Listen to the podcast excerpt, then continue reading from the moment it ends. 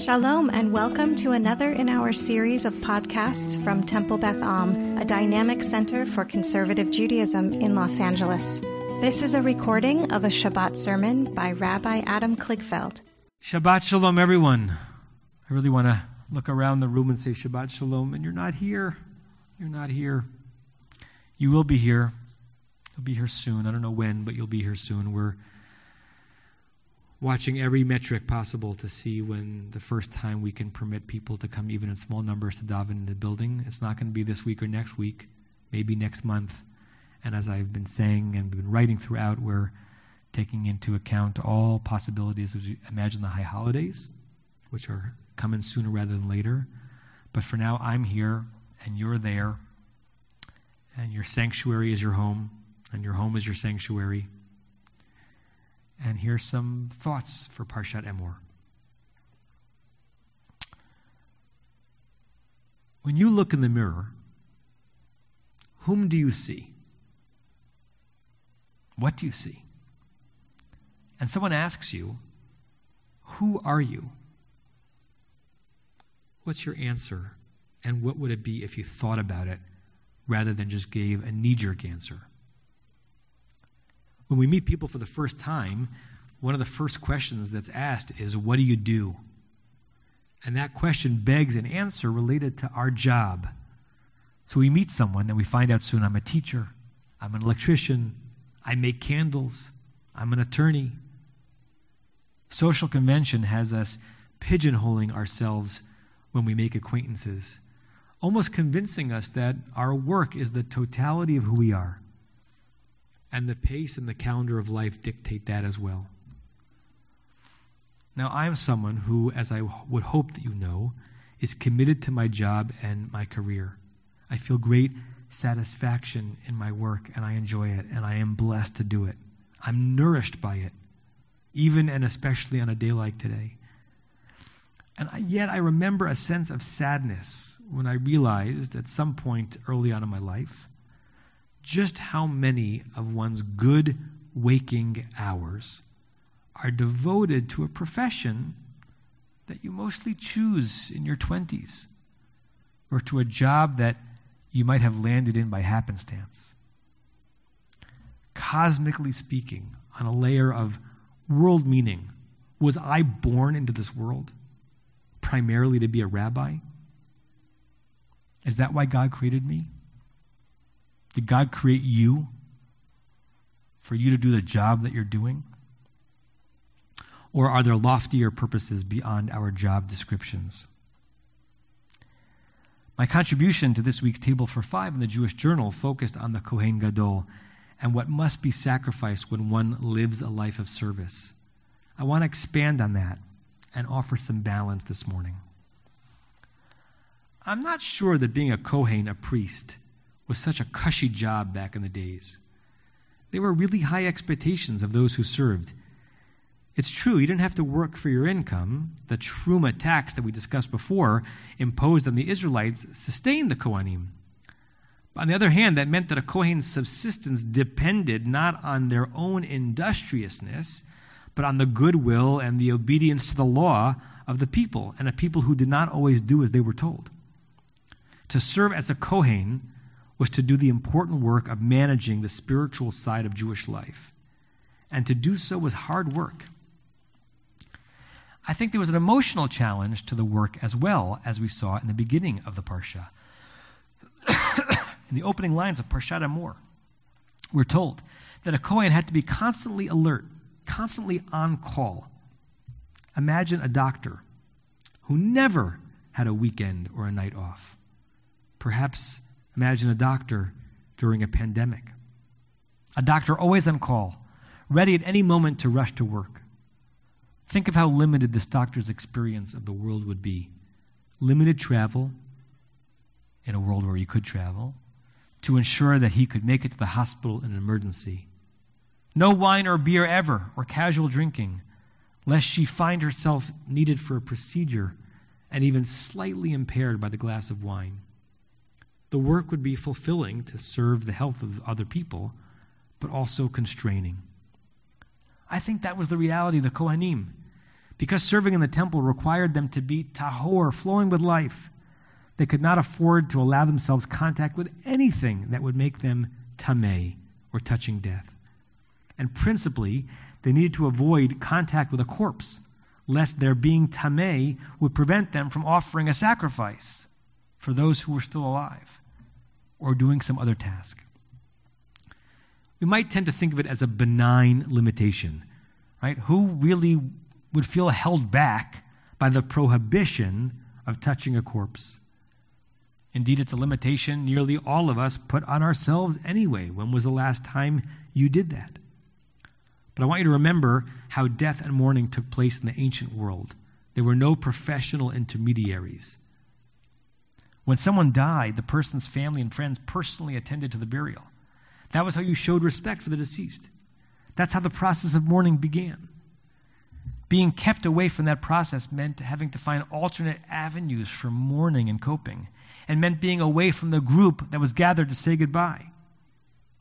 Has there ever been a moment in human history where we understood better than we do today the onerousness of such a restriction?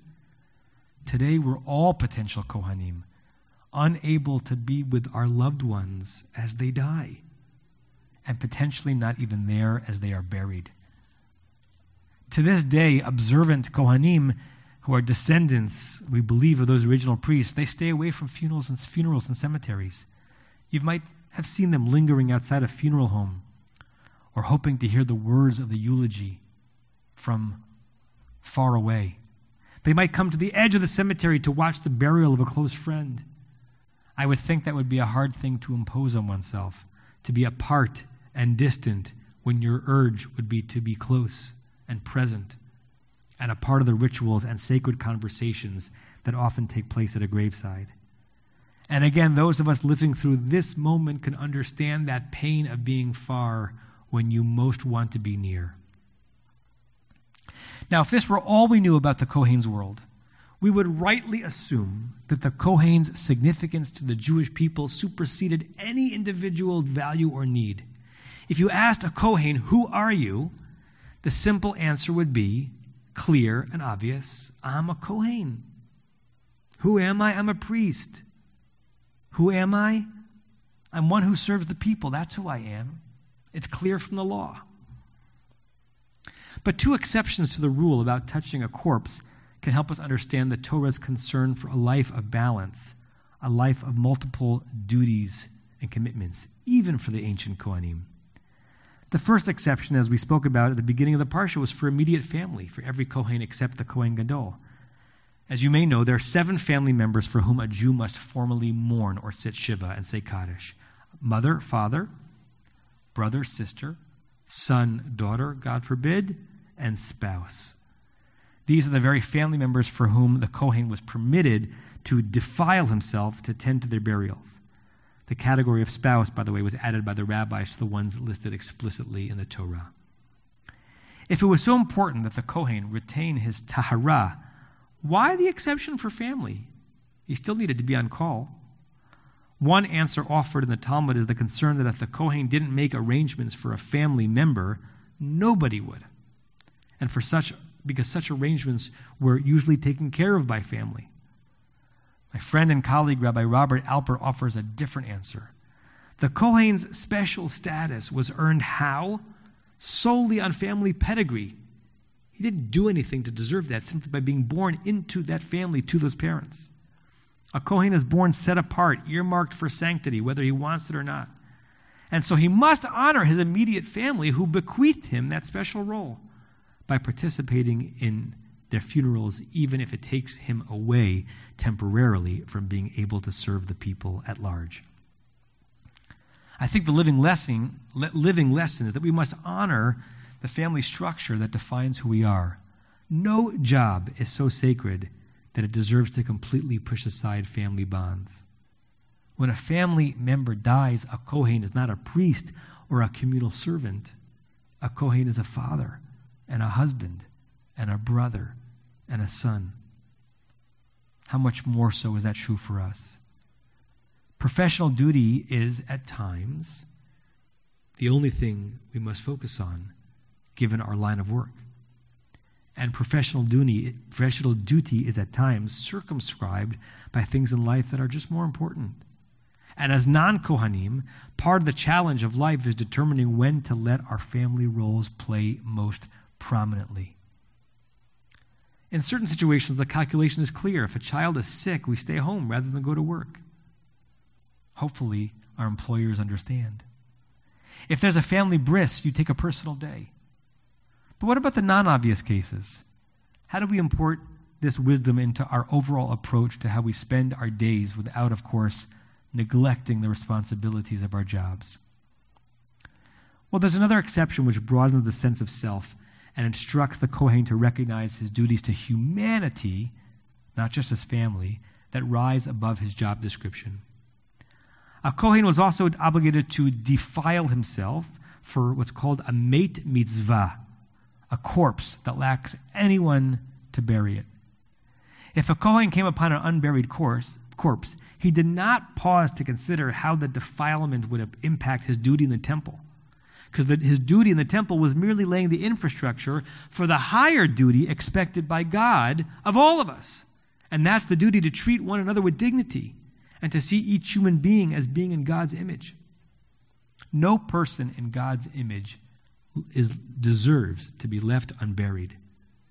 And so the Kohen's conventional duty of remaining prepared to work in the temple yielded to the absolute duty of taking care of God's creations. Tending to the mate mitzvah would have the Kohen say of himself, I am a priest, but I'm not just a priest. I'm a fellow human being. I'm a creation of God like this dead person before me.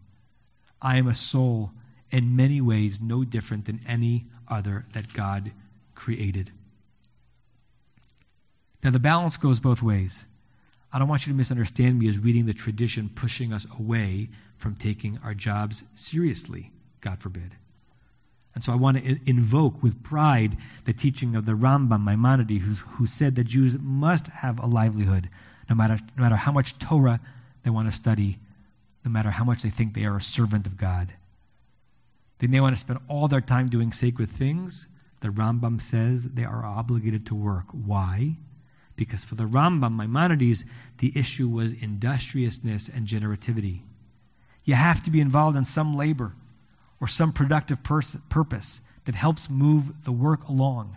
And you have to be as committed to that as you are committed to your sacred duties because he believed that that commitment to secular productivity was instrumental in actually living out your life as a person of religious faith. The Rambam understood that we need structure in our lives too, more structure even than is afforded by unadorned ritual and study. I want to add another important reason to work, which is even more resonant during this era working through, and be committed to it. In this day and age, we're just not Kohanim. Not even Kohens are Kohanim. They might be descendants of them, might, but the chain of that transmission, some people believe, is lost. But even if they are descendants, they're not serving in a temple. They have jobs like the rest of us.